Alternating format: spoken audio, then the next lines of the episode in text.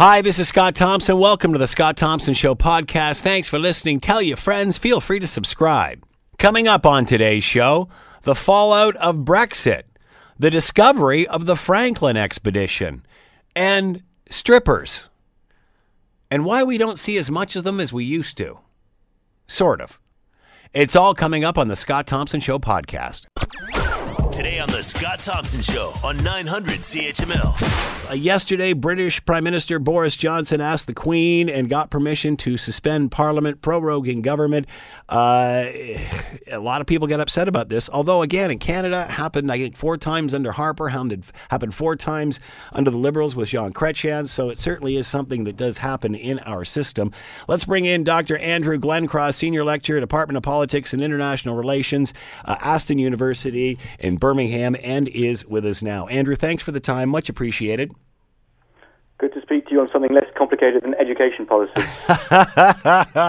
exactly. Uh, so, Andrew, your thoughts. Uh, what are the reasons for uh, Boris Johnson proroguing government the way he did?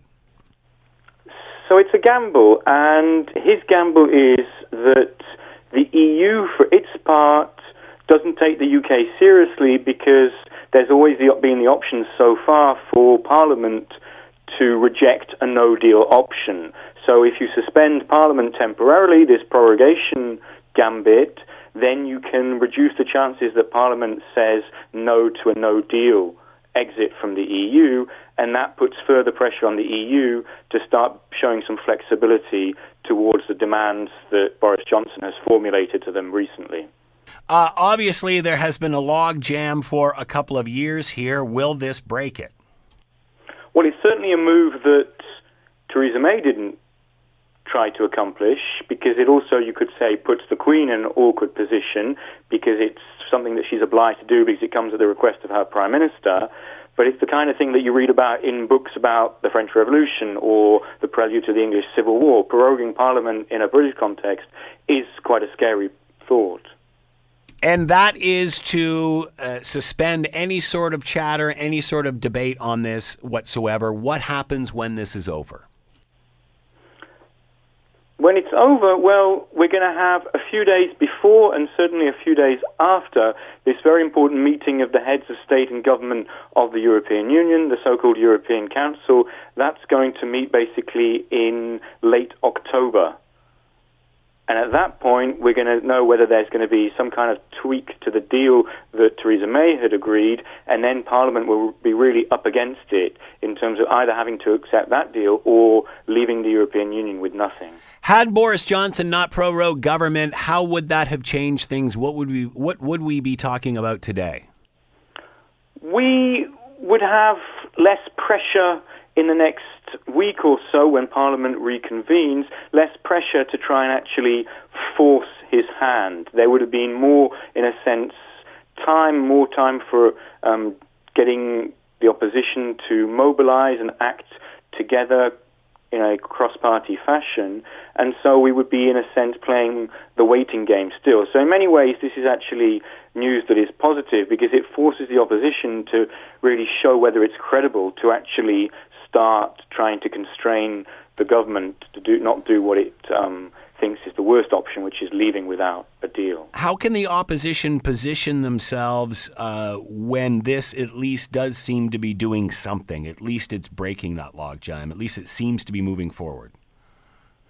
That's true, and there's a lot of problem because the leader of the biggest opposition party, then Labour, under Jeremy Corbyn, has a difficult relationship with his own part within his own party about his own preferences about what to do about leading the European Union. So it's not clear how credible he is as a figure who can actually step in and gather people from different sides of Parliament, also mobilise the electorate outside Parliament, and try to get momentum to have a vote of confidence, no confidence in the government, which is ultimately the only way really to actually bring down the Johnson administration and stop in its tracks any um, process towards no deal.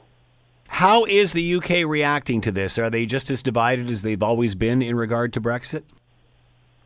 It depends on which way you want to look at it. The people who are emotionally invested on one side or the other think either this is a great new tactic or else it's the beginning of a Boris dictatorship. So the answer is really somewhere in the middle. It's something that hasn't been tried, and it's also something that a lot of people are also finally tuning out of because it just gets too complicated. The emotional investment that you need to actually follow these things it's just it's just too big at the end of the day because we are three years on from the referendum. Uh, is uh, is anyone relieved that at least something's happening and something seems to be moving? At least it appears to be. Well, I think Boris Johnson is counting on that, and there's certainly been a small Boris bounce in the opinion polls. But of course, it doesn't look so great if you are the party of business, the party of stable governance, if you are suspending Parliament in order to try and get your policies advance. So on that basis, it's not clear what the opinion polls will actually say about the popularity of this decision. So there's really a lot to play for, but of course it hasn't been tried before in this context. Does this provide at least short-term stability? Not necessarily, because it really accelerates the calendar in the next week or so when Parliament does actually meet again after its summer recess to try and pull the plug on the government itself with a vote of no confidence or else to start playing around with motions that the Speaker will probably allow because he seems to be very annoyed about this whole prorogation. The Speaker will allow certain motions that can be amended that would then perhaps force the government to tie its hands to avoid a no deal. So it is moving things forward. How is the EU viewing this? Is there any chance that they'll renegotiate any part of this deal? It consistently, the EU leaders have consistently said doesn't change anything, that nothing would change the situation. And I think that's the only credible way to read that because suspending Parliament when you had a referendum campaign before that talked a lot about taking back control, regaining parliamentary sovereignty away from the EU, this is, from an EU perspective, a bit of a desperate sounding measure. And of course, if you start waiting just until the October European Council, there's not a lot of days before the deadline of the 31st of October comes around. So the EU is still in the stronger position here. So it looks like uh, the UK will uh, will leave without a deal. Is that accurate? Is that the way people are viewing it at this point?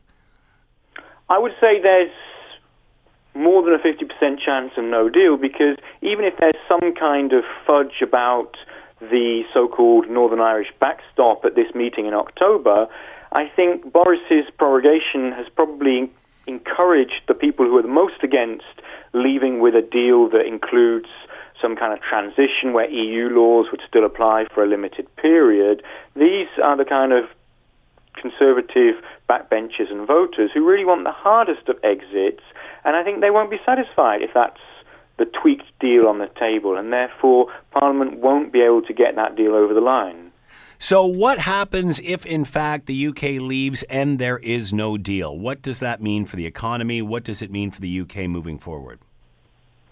Well, it means the UK politically won't move forward because it will still eventually have to start resuming some kind of talks with the EU about trade, about security, about all the things that have been discussed for the past three years. So the negotiation just keeps going on then? That negotiation would, and then you would still need also to have some good relations with the EU and individual EU countries at the UN, for instance, and the World Trade Organization. So that world wouldn't stop. That negotiation and that permanent dialogue would continue, but we'd be further removed from a final settlement. We'd be further removed from stability for business, for families who want to move between one country and, and another. So all these things would still be played out in real time. Um, why didn't Theresa May use this? Why didn't she try this? Well, she tried, in a sense, the lighter version, which was to really confront parliamentarians with the deadline of a no deal, thinking that that alone would be enough. So Boris has really turned the screw even further by actually removing parliamentary time to try and actually put in a delay, which is ultimately what Theresa May was forced to live with twice. So he is really ramping up her own methods. So, what is his long term, Boris Johnson's long term goal here? Is his long term goal to leave the UK without a Brexit deal, or is it to somehow make sure one gets hammered in or hammered out before uh, they actually uh, leave, or is it something else? Is, is it is it a completely new option that we haven't even thought about?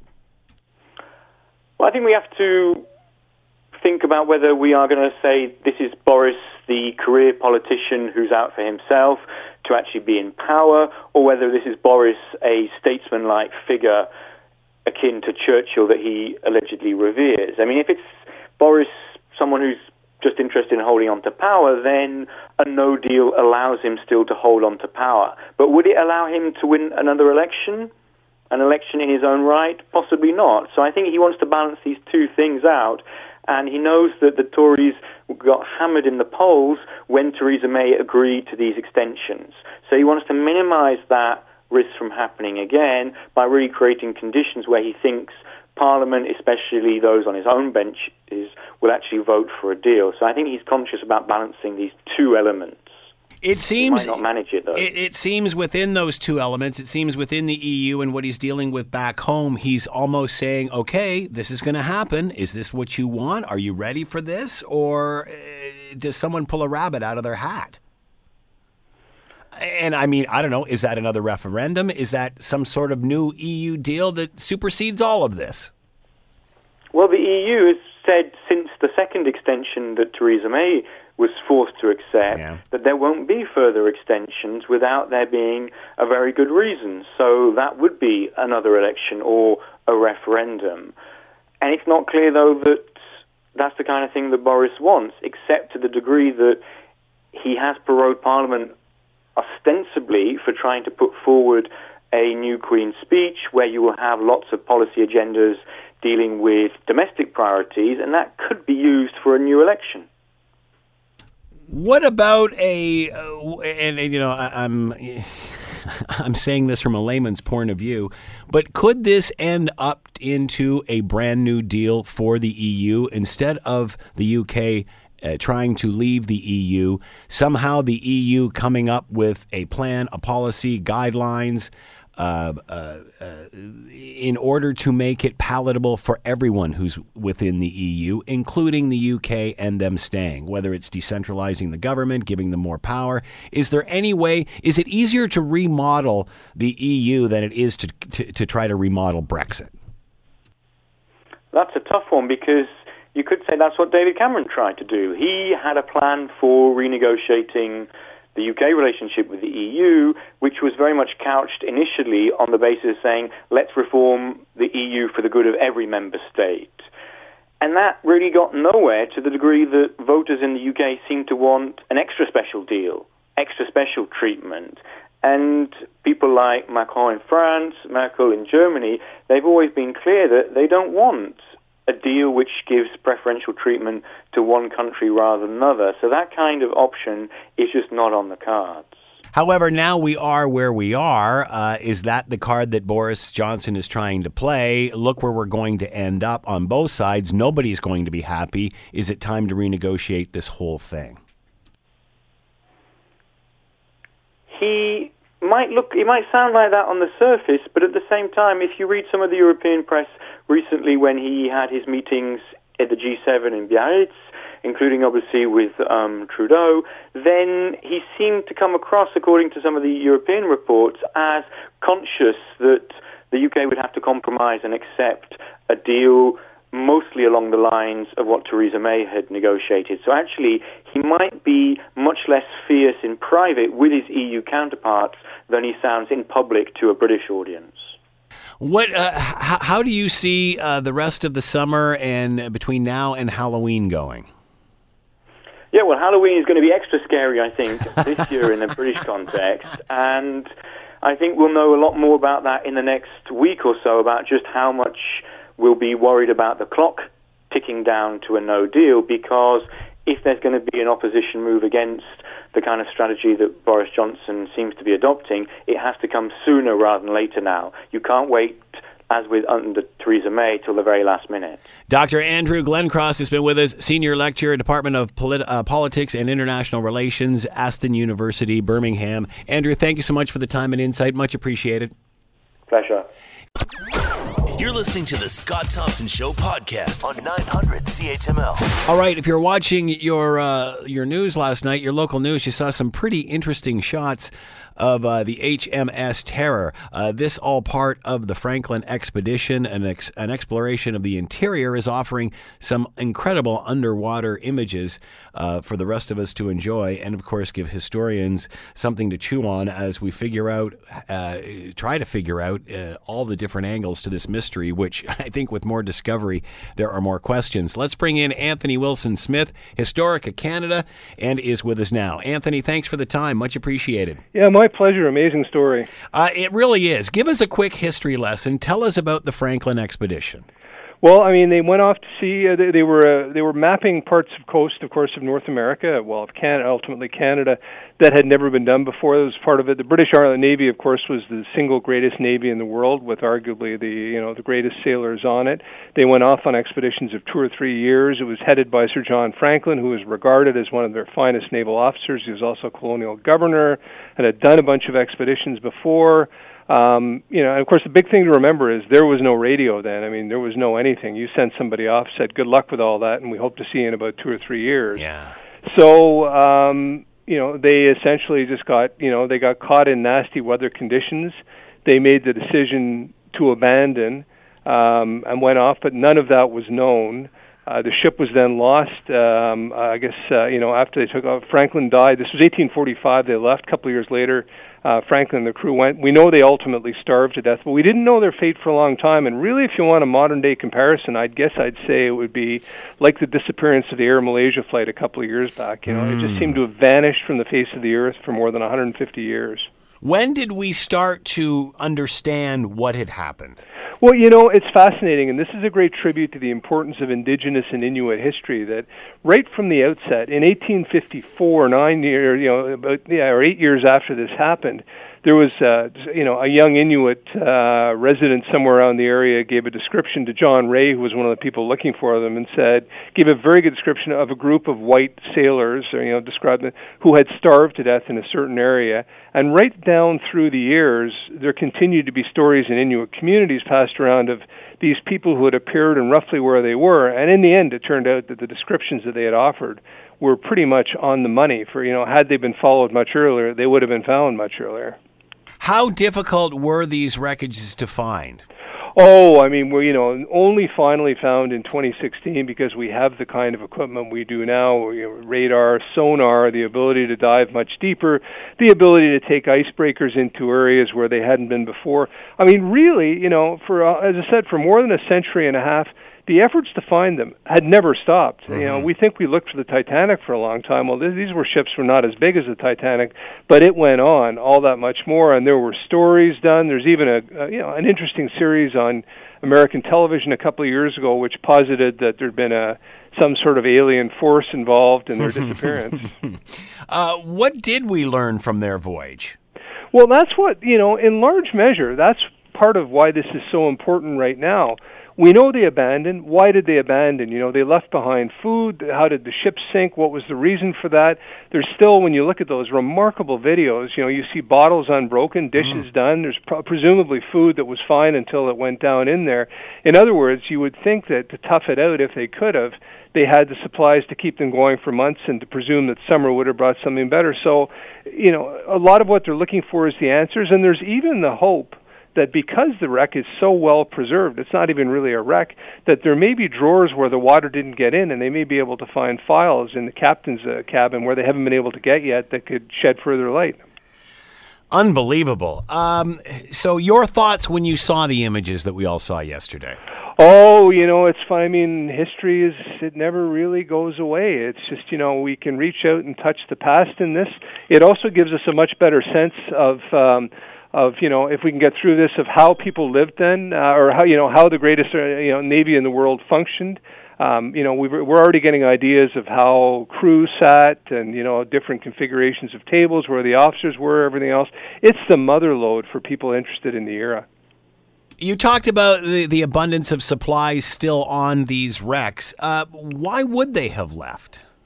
Well, that's the thing. That's part of what we need answered. I mean, it seems to me, you know, use the parallel on land you find yourself you're lost in the wilderness. You find a cabin that's got all sorts of foodstuffs and protection from the outside. Well, I don't know about you, but if you're me, you batten down the hatches and Yeah. you stay there and you just keep figuring. I hope someone's looking for me and going to find me. Now, the other thing again to remember is the lack of communication they would have known about. So one of the cases may be that they were sitting there and saying, you know, it's 1846.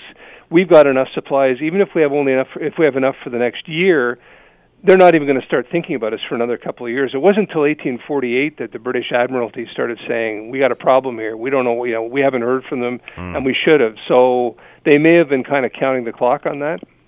Talk about uh, what goes in into such uh, a discovery. Uh, the robotics involved. Uh, how, how difficult was it to find these wrecks? Oh, enormously. Again, you know, you're talking about hundreds, if not square thousands of kilometers. They had to follow hints and, you know, they had to follow these clues and presume they were right. They were working off documents. There had been, you know, the widow of Franklin commissioned three searches of her own just using the private money that she had in the 10 years after with no luck. And that was at a point where they knew the course, everything was still fresh, all the documents were around. So you're, you know, in in some of the most difficult weather conditions in the world, as I said, you need the icebreakers to get through. You need the equipment to be able to get down low. For you know, until recent decades, you couldn't get subs down, or you didn't, you know, divers didn't have the equipment to get down and take the video cameras and the other things that were needed for this. So it's, you know, it's a triumph of technology for sure, and man as well. What does what does the location of these wrecks suggest? Does that reveal anything? Well, I mean, they were, you know, they were getting to where they needed to go in terms of exploring. Um, you know, they just they got caught in the ice, and I guess they just, you know. the so they were is- on the right track. Yeah, I mean, there was no, you know, the thing is, there was no there there Yeah. to get to. In other words, it wasn't like, Yeah. you know, we're going to show up and here's a sign saying you've now arrived. It was about charting this and saying, let's get some mapping down. Um, you know, let's get a better sense of what's out there. So you just you kind of keep going, and you know, so you can keep mapping, keep mapping, keep mapping, and then. Um, but you can never get used to weather conditions changing the way they will up there.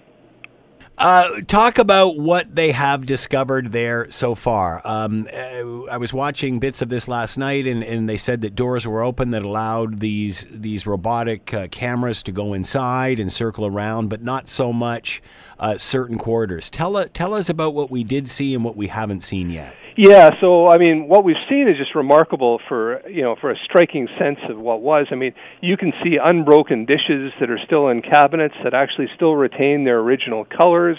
Again, you can see the ships. Uh, you know, I referred to earlier the tables where people sat, and based on the size and the sort of luxury, relative luxury of the tables, you can tell what was for the officers, what was for you know the regular sailors or equivalent of enlisted. There are again there are bottles, presumably of wine and otherwise, perhaps of scotch or something that are still um, still sitting there unbroken. But the the holy grail where they haven't yet been able to get to because of just various difficulties in is the captain's cabin. And of course, the captain's cabin, which is you know would other it may be one of the most well preserved, is where there's a good chance he would have kept his diaries and you know and personal reflections. So first of all, perhaps lining up as to when they realized they had a problem how that what solutions they potentially discussed you know do we get out? Do we stay here? Do we think other ships will come? What's the state of the men? How quickly they started to be affected by by illness including you know just paranoia Yeah. the weather will do to you there. In other words how quickly everything started to fall apart and uh, you know and everything became frayed What What are your thoughts on you know you talked about dishes and I mean as you said you saw plates that are still up in racks and, and, and bottles that hadn't been broken. We just assumed that this would be a violent end. Does this suggest that it sank quite slowly and gently? Yeah, it would. It's much like you know. I mean, we so we know the Titanic was in pieces, and it was remarkable what survived. Well, this has been you know has been much more. Again, now now we know you know again to go back, we know that um, after a, so number of deaths that there were 105 men on record for having abandoned the ships and setting up camp. Uh, you know where they then died, mostly starved to death. So we know there was a kind of a controlled departure from there. But you presume that once the elements get hold, I would have presumed once the elements up that far up north got a hold of a ship or anything else that was not natural to there, that either competing glaciers running into them or something Yeah. would just take it apart. That didn't happen. So, uh, what are the chances? Uh, you, you, you, talked about going into uh, the captain's quarters and such. What are the chances of finding written documents still preserved? I mean, well, it, you know, to be honest, uh, looking at reports on this in the last couple of days, I've been startled by that because you would think that, uh, you know, I, I guess we're presuming that there would be waterproof cases of a sort that they would have kept on some eventuality because yeah, again, paper would be among the first things to be ruined, but there seems to be, you know, there's at least a hope of that if they were locked away in cabinets that were, you know, carefully enough kept. After all, the diary and any mapping would have been among the most important things that they would have had with them by definition. Any maps, anything else, would they, you know, if any maps survived, if those were on some form of of uh, oiled canvas, for example, would they have been charting where they went? Would that provide further insight as well? So what's next with this? Uh, is it obviously they want to try to get into certain areas which they can't now? Uh, how long does this continue? What about recovery? Well, I don't, you know, I think that the sense, my sense as I understand, and I haven't checked this lately, is so the, the properties are now shared. Britain formerly owned the ships, turned over control to the government, which in turn recognized Inuit territory and the contribution of the Inuk people in finding this. So there's a kind of a co-ownership thing there. They will keep, uh, you know, they'll make sure this does not, you know, at least in the near future, become an open diving spot for people. I think generally that wrecks are treated more as memorials to those who died with them. By the way, they did not find any bodies on there, and that was one of the things I guess they would have been unsure of. But there's no evidence that anybody went down with the ship. So they'll keep diving during the time that uh, you know conditions allow, which is obviously a limited window in the far north. I would mm-hmm. imagine there will be other expeditions next year when it allows. Um, it's a federal government Parks Canada dive. I'd also remember as a guy at one charity, I would I would really flag the efforts of uh, of the Canadian of the of the Canadian Geographic Society, which has been all over this, and they've done really great work on this and charted it as well too. What is the UK's response to this? Well, they, you know, they of course wanted to know what happened to their ship. They've done the sort of the right thing, meaning, you know, technically they could have said, "Hey, this is all ours. It still belongs to us." You know, there was no Canada at that point, and it was Royal Navy. They did not, you know, they have not done that. I haven't, I can't recall whether there are relatives of Franklin still alive today. Um, I think quite likely, if memory serves, I think that there are. Um, but you know, he was. Um, he had left this. You know, we know when he perished roughly we know some artifacts were found over the years. I was talking about the Inuk earlier. One of the things that convinced this uh, fellow John Rae, looking for them, that they were on the level was that um, he actually found some. You know, they actually had some things that were left, like some, I think it was cutlery or otherwise, uh, silverware, and Franklin's Royal, yeah, I just Royal Franklin's Royal Hanoverian Order as well. So. We've seen uh, recent shots of the Titanic, and reports have said that it is deteriorating. Uh, is that a worry here with these? Over time, it will be, and you know, I think we have to view that. Um, I guess you know, a changing environment may be causing that, but really, it's you know, it's kind of like we, I guess we all go to ashes in the end. You know, it's it's an inevitable fate for something.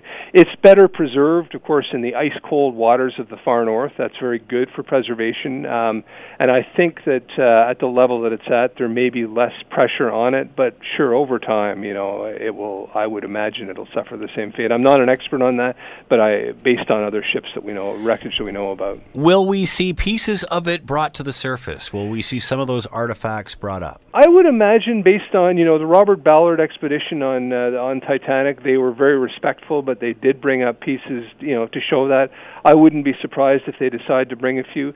The value of doing you don't like to disturb a wreck to any great extent, but the value of it is that when you can show those things around, there's a better understanding for people of what really was lost. You know, the, when you see something and know here's a dish that someone ate off, here's where men went who later died on this expedition, you understand the human cost, the sense of adventure, the scope of it all that much better, and that's a win for everybody.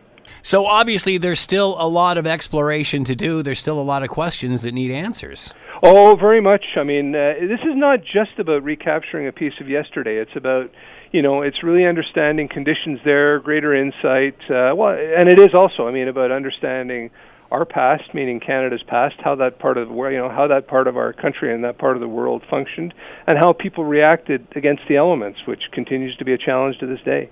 Are we as Canadians excited about this sort of discovery? I think so. I, you know, I mean, look, I'm a history guy, right? So I just, I do, but I have to believe on this that that it's pretty gets, it's pretty cool. It gets to the little kid in everybody, and I've oh, heard oh, yeah. a lot of people say that. You know, we all grow up hearing of it could be pirates and adventure, it could be something, but the lost world out there, you know, the past that we don't know about coming back to greet us. I mean, there's just a mystique to it that's hard to hard to match. What, what, give us a bit of a timeline. When will we know more about this? When will we? Uh, is this something that we're going to be experiencing for years to come? Yeah, I think probably because there are certain times of the year that are optimal for dives in those conditions, and certain times of the year when it's just plain impossible and still madness to try something up there. So I'd pr- you probably figure that, but this time next year they'll be putting people further down. I haven't checked today to see what the forecasts are, whether there's more that could come up in you know in the next couple of days as well. They're going to want to do more analysis analysis beyond the video they have in hand of data that they will have captured captured too. So I think we're probably good. You know, we may be good for the next couple of weeks, but yeah, years to come for sure. I'm just looking at pictures now, and there seems to be a series of bottles and and and stuff that you could gather. How they how do they decide what to leave and what to take? Well, I think you know beyond the obvious. Let's you know let's bring something up because it's in good condition. It's what will help you. So to seize a hypothetical here, and again, you know, not being a scientist, I can't say, but if you were able to bring up a bottle can you you know does that that's still full does that help you to uh, you know to evaluate the pressures that you know that prevented the bottle from bursting? If you then decide you're going to go inside to see if you know to open the bottle to see if there's the, wine is still there or the you know or the scotch is still preserved does that help you again in understanding what conditions were around there? Um, they can weigh in the same way that you do carbon dating or tree dating. You know you can look at a lot of these things and say well if the pressure was this it might have exploded it. If it was this, mm. it hmm. would have pushed the, the outside of the boat into itself. You know, so we know more about that. Fascinating. Uh, it'd be interesting if they brought one of those bottles up and uncorked it, and someone said, "Hey, you know, this is pretty good."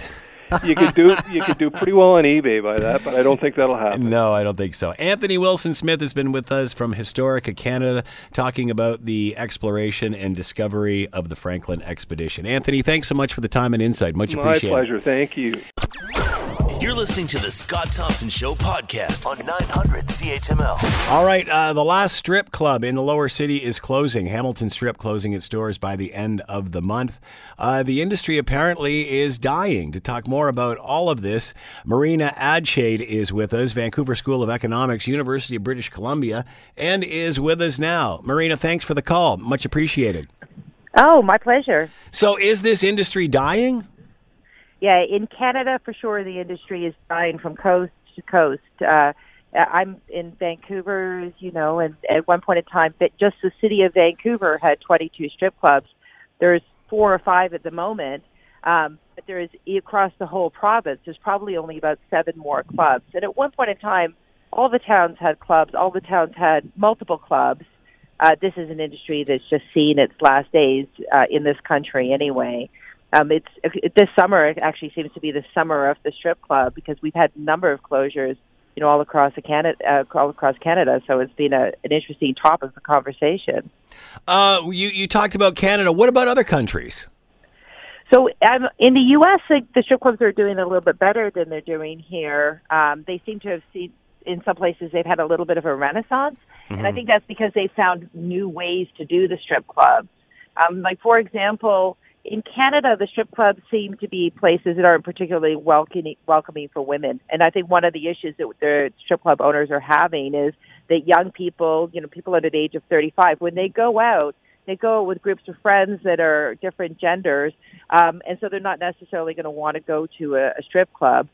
Of course, some do, uh, but you know, in the states, they're they're creating clubs where people, everybody wants to go, and and I think that that's a smart move and it's making it possible for those clubs to continue. We don't see that as much here. So, what are they doing differently in the United States? How is it a, a different experience? Well, I'll give you a, one example. There's a strip club in um, North Carolina. They were trying to. They were. They noticed there was a big drop off in their younger clientele, and so what they did is they took one of their VIP rooms and they turned it into a gaming room. They took out the pole and bed or whatever was in there before, and they put in uh, gaming consoles and they put in lounge chairs and now guys go in there and they play video games and they pay three hundred dollars an hour to have an attractive scantily clad woman playing video games with them. Um, so they're kind of revolutionizing for the new age. Not so much here. Uh, so why is this dying? Why is it on the decline do you think So there's, I mean, in Hamilton, I, it seems like the reason this last club is shutting down is because of the price of real estate uh, and you know the sh- and the demand for for housing. I think we're seeing that in other places too. But the industry isn't isn't particularly lucrative anymore because there are substitutes to going to strip club that are cheaper and more appealing, um, particularly in a time where people aren't drinking and driving like they used to. Uh, people are can stay at home. Um, they can watch cam girls uh, who are performing just for them. Mm. Actually, this is one of the things the clubs are doing in the U.S. is they're setting up cameras into the clubs, and guys can stay at home. They can watch the the dancers in the clubs. They pay a fee for that service um, because you know then they they they can do it at at home and not travel anywhere. So obviously, technology has played a big part on this. Technology is definitely p- playing a big part in it. You know, it's uh, it's not just the cam girls. I don't know if your listeners are that familiar with the way the cam girls work, um, but the, the way there's there's literally hundreds of thousands of cam girls online where people pay small amounts of money, um, and the girls and the, and guys there to perform, um, and, and so they get a lot more specialized service. Uh, it's also too that in Canada they've they've ex- with the exception of Quebec in a lot of provinces, they really restricted what the dancers can do. Um, and when they restricted what the dancers can do, uh, it really cut into the market because it didn't become wasn't as entertaining as it was in the past. And on the other side, the dancers didn't make as much money as they used to make. So, really, like any industry, technology's played a big part in this. It's it's almost the Uberization of the strip industry uh, cam girls are definitely the Uberization of the the strip industry. And then what's really interesting is that there's almost no cost from a labor perspective. There's almost no cost to entering it. Right. Anybody with a laptop can be a cam girl. That's all you need. Um, a laptop that has a, a built-in in camera. Um, also, too, you know, dancing continues to be a highly stigmatized activity, and the thing about doing it online is it's much easier to hide um, and so for some of the dancers, it, it, that's preferable as well. And plus, you know, international, we're getting international competition because a lot of these cam girls are actually, you know, they're in the Czech Republic, they're in the Ukraine, they come from low income countries. They will work for lower wages than will Canadian workers. You talked about a renaissance happening in the United States. Do you see that happening uh, in Canada? Or, or is it is I, it a case of less of a renaissance and more of a redefinition? You, you've got to reinvent this thing. Yeah, I think that I don't see that happening here. I think that this is really sputtering out in this country, and I, I don't see it coming back in its current form. Um, you know, another one of the things that they're do, the way they're redefining it in the U.S is that a lot of the states are bringing in labor laws that give the dancers more protections. Um, so in Canada, the, the workers don't have any of the same protections that you would have for other employees. Um, states like California are passing laws requiring them to dancers to be employees, to have benefits, to be protected by things like workman's compensation. It's actually a surprisingly dangerous job. Um, dancers get hurt all of the time. Mm. Uh, and, and so, in order to really to to have that renaissance in this country, I think we would have to completely re-envisage the business model. And it's not clear to me that the people who are actually in this industry, who are owning these clubs, which you know in Vancouver is a lot of them are owned by the Hell's Angels. Mm-hmm. I believe that four out of the five clubs are owned by the Hell's Angels. Um, and so it's not it, they're just not re-envisaging themselves in the in in the, the same business model. But there are clubs in the states, like in Miami, that I would definitely go to. You know, that has more of a nightclub atmosphere, that has multiple stages, it has mixed gender groups, and, and so on. Uh, it would have, require a different a different approach, a different experience. Yeah, um, Me Too yeah. movement play a role in all of this. Um, it's not clear that it is would be playing. Um, much of a role in this. I mean, I, the dancers are so unprotected in the clubs. I don't know that people who who patronize these clubs um, realize how unprotected they are. Um, there's been a lot of pressure in Ontario over the last few years um, among, among the association of the strip clubs to allow foreign workers to come in, and I think part of that is that the foreign workers don't set the same standards for their own treatment Um, they just don't have the same ability to set those standards as do the domestic workers.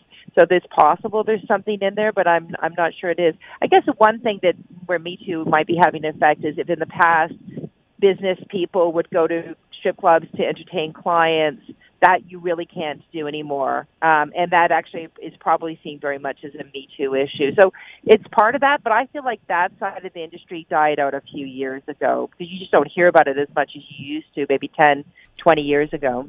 Uh, you talked about uh, business models and the people that are running them. Is there any interest in people who aren't in those sorts of organizations running these places? Or is it sooner or later they're all infiltra- infiltrated by them? Yeah, I, I don't really know. I think that there's part of the, and, and this is just purely speculation on my part, is that I think one of the reasons why the clubs are being run by gangs is that the clubs are serving other purposes. Now, this is no disrespect to people who own clubs. There are legitimate business owners who are running these clubs, and I'm not saying that they're all laundering money or, or anything like that. But I think there is an element of that um, where the clubs aren't very profitable because they're serving other purposes. That's keeping them afloat a little bit longer than they might have otherwise. Has technology put this back in the bedroom? Yes, technology is putting this back in the bedroom. Is putting it on people's personal phones. Um, and it's just making it a lot easier for them to access these things. And also, too, I think that we're doing other things now with our time. I think that going back to the the Treasure Club in North Carolina that put in the gaming room, I think that it's not just technology that is sex. I think it's also technology that is online gaming, online communities, um, you know, online social networking that is that that is affecting these these clubs. What about just our attitude, uh, uh, our attitudes about sex, and and you know the way it was? It was funny looking at some of the old pictures of uh, you know the old club in Hamilton and, and and some of the black and whites and such. Uh, how much of this is just the attitude on sex is changing? It's not what you know. It's it's not the um, what's the word I'm looking for. It, it's it's it's it's not as um, uh, hidden as it once was. So these are not really an option, or sorry, a, um, a novelty anymore. Well, you know, that's that's an interesting question because you know, I mean, the the openness of sexuality in some ways peaked in the 80s and 90s. So I don't think it's that. In fact, if anything, the current generation is actually less sexual than they were. I don't know how old you are, but when I was a teenager and when I was in, in university, um, you know, it, back in the 80s and, and 90s, there was more hooking up, there was more casual sex than there is now. So I'm not sure that's it, but I do think that the current generation generation doesn't really prioritize it the way that uh, previous generations do, and that's an entirely separate conversation. Um, so I think that, that that change would have happened before, and you know the clubs had were they in the 1980s and 1990s. These clubs were going extremely well, um, so I don't think it would be that. Um, but if it's everywhere, what makes it unique? You know, I mean, if we could, like you said, if we can see it everywhere, then you know, it's not like what's going on behind the black curtain anymore. Yeah, but you know, I mean, the, the clubs never made money on the dancers on the stage. Yeah. Right. Um, though that was never where the money is. That's not where the money is for the dancers as well. All the money is made in the lap dances and in the VIP rooms and so it's not really just a matter of seeing it everywhere. And like I said, that you know the current generation of young people and, and older people too, they're not having as much casual sex as they were uh, 10, 20 years ago. Um, so I don't think that they're getting that elsewhere. So I think we've had a, a general shift away from making this, you know, a priority, and, and maybe people just don't see it as, you know, part of their status anymore that they way that they used to. Uh, or like anything uh, in in the retail industry, bricks and mortar may be a thing of the past, and, and this is more of an online issue now. Yeah, absolutely, and you know, especially as real estate um, increases in value over time, it's it's unsurprising that in a market like Vancouver or in markets like Toronto, it's difficult for these clubs to keep going. Um, you know, because there are way more lucrative things to do with those properties you know, in Vancouver, they're putting dispensaries like crazy and condos, and the, you know, we're not even. Never mind strip clubs. We can barely keep our supermarkets open um, because of the price of real estate. All right, uh, Marina Adshade has been with us, Vancouver School of Economics, University of British Columbia, talking about strip clubs and uh, the slow decline over the years. Marina, thanks so much for the time and insight. Much appreciated. My pleasure. Uh, we're going to bring in uh, Chelsea. Uh, we should just call her Chelsea. we'll leave it at that. Uh, former worker at Hamilton Strip, and we were going to try to get her on last segment, but unfortunately got some wires crossed.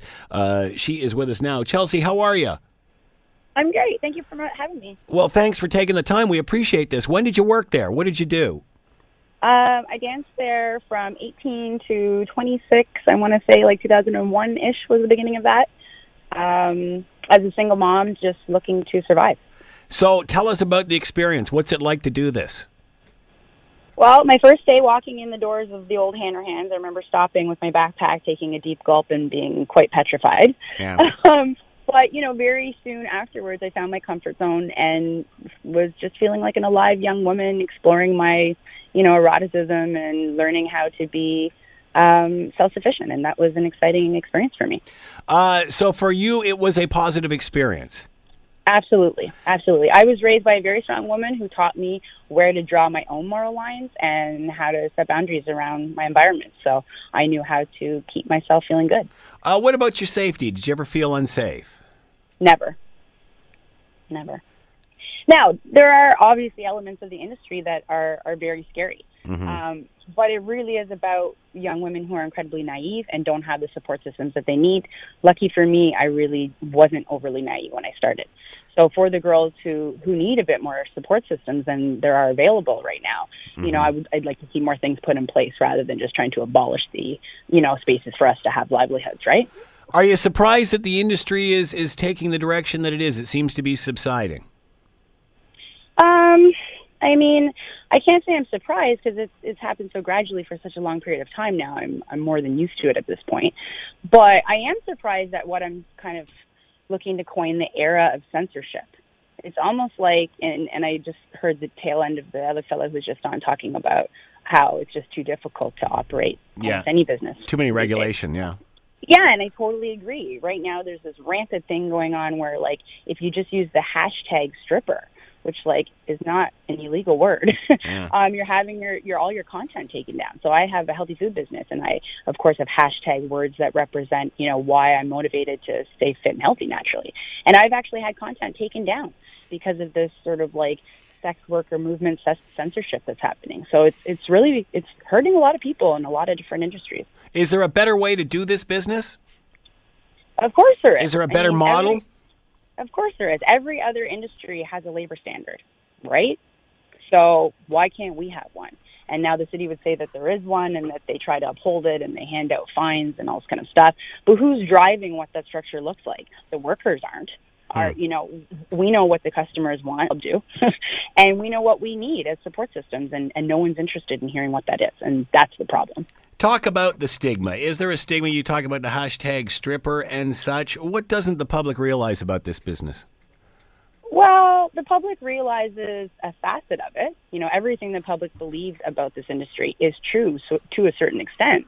But there's also a lot of positivity and there's a lot greater depth to it than anybody really recognizes. And that's where I'm frustrated and, and why I jokingly use the coin turbo stripper. A lot of people say things like, Oh, you're such a well rounded, articulated young woman. You know, so you're so much more than a stripper. You don't have to call yourself that. And I hear a lot of things like that, right? And I say, Well, well, no, but I am a stripper, like big time. I think about it night and day, all the many facets involved in, in, in what's involved just on my day to day. And uh, it's allowed me to have a beautiful life and have a beautiful experience being a mom. And that's a big thing. You know, like you've got a lot of young women out there in the world in, um, you know, situations where they have children and displaced relationships and they need somewhere to go and work. You know, daycare is unaffordable for even, you know, two parents almost these days sometimes. You know, structures need to be put in place so that people can survive, right? And you're still working?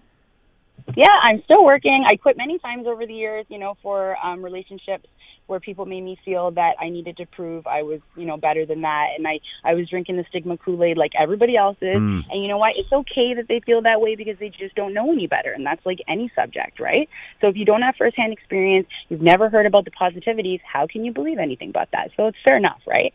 Um, but over the years, I, I would quit and I would have like dreams about work trips and, and I would call my girlfriends and say like, God, I'm still dreaming about work. Like, do I need therapy? So you love it. You like it. Yeah, you love it. I love it. Yeah. I love it so much. What is it It's about it you love? What is it about it you love? Um, I love. The I don't think I've ever interviewed a stripper before. Now that I think about it. Most people don't bother. Well, I'm glad I did. Now, what what, what is it about it you love? I love being able to um, interact in such an intimate space with hundreds of thousands of people. I don't think people really think about that. Like I've hugged a hundred thousand people and heard about what's going on in their life and why they're feeling whatever they're feeling. Um, that's motivated them to come in and just find some kind space with a stranger. And those are really beautiful moments that people don't acknowledge or think about. And yes, there's alcohol and drugs involved, and some people are partying, and there's butt smacking and lap dancing happening to some degree. But that's not the only thing that's happening, and that's what the public doesn't realize. And that's where I've um, found an element of like nourishment. And it, and so obviously, you know, being able to travel and be independent and make my own hours so that I can, you know, freestyle my parenting at will. Those are all incredible bonuses. But what's also really great is I get to stay fit. I'm dancing and being physical all the time, which has obviously maintained me at, you know, I'm 37 now, still being able to stand next to the 20 year old dancers, no problem. Um, so that challenge physically on a day to day basis in any type of career is wonderful, right?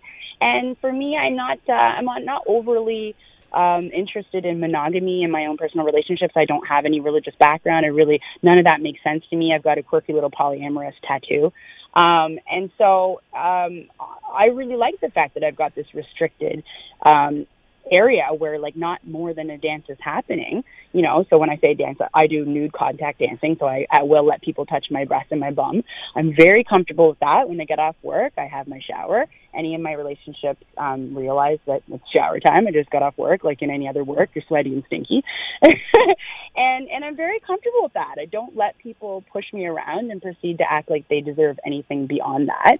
And I've been really lucky to not be influenced by what's been happening over the past, I'd say, 10 years, um, in particular in Ontario, um, where it's become very socially acceptable and cool to be quote unquote turning tricks, calling your customers tricks, and, and just living up to that sort of Right.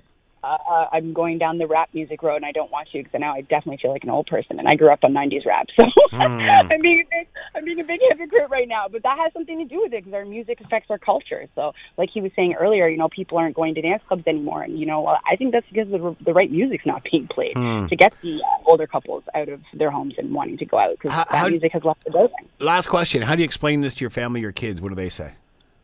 Uh, my daughter is going to be 22 shortly. I told her two years ago, um, with the release of this book I was in, Rock Paper Stacks, I used that um, confession to to explain it all the way I did to somebody who wasn't my child, because I felt that she was an adult and she was ready to hear who I really was as a woman, exterior to being her mom. And it was a beautiful thing. She was totally not upset that I had lied all those years. She acknowledged that it was intelligent and strategic.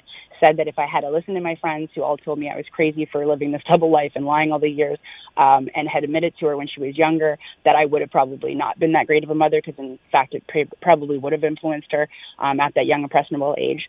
So I very strategically waited until she was older, got involved with that, used my real name and thought, well, I have to tell her before she finds out from someone else naturally, and chose to use my real name because I want to influence young women to realize that there are positive choices they can make in this industry and they don't have to just follow suit.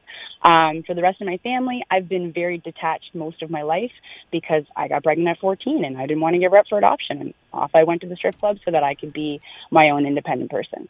And so, you know, family's been more friends over the years who I formed as uh, family members rather than my direct family. Now, there's one member of my family who is probably going to hear about this and I hope handle it well. She's much older. I love her deeply and she's always given me endless support.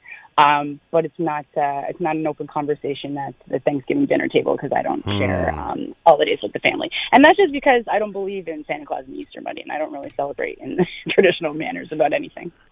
Chelsea, what an incredible story. Thanks. Thanks for sharing it. We appreciate that. We'll, we'll keep in touch. Thank you for having me. Have a great afternoon. All right, Chelsea. Thanks so much for the time. Much appreciated. Chelsea, uh, former stripper, dancer at uh, Hamilton Strip, talking about the lifestyle. Um, which wow, I, I never even thought of, of that aspect of it. What a what a, uh, what an incredible interview. The Scott Thompson Show, weekdays from noon to 3 on 900 CHML. This is the Scott Thompson Podcast, available on Apple Podcast and Google Podcast or wherever you get yours. And don't forget to subscribe, rate, and review so you don't miss a thing. I'm Scott Thompson, and thanks for listening.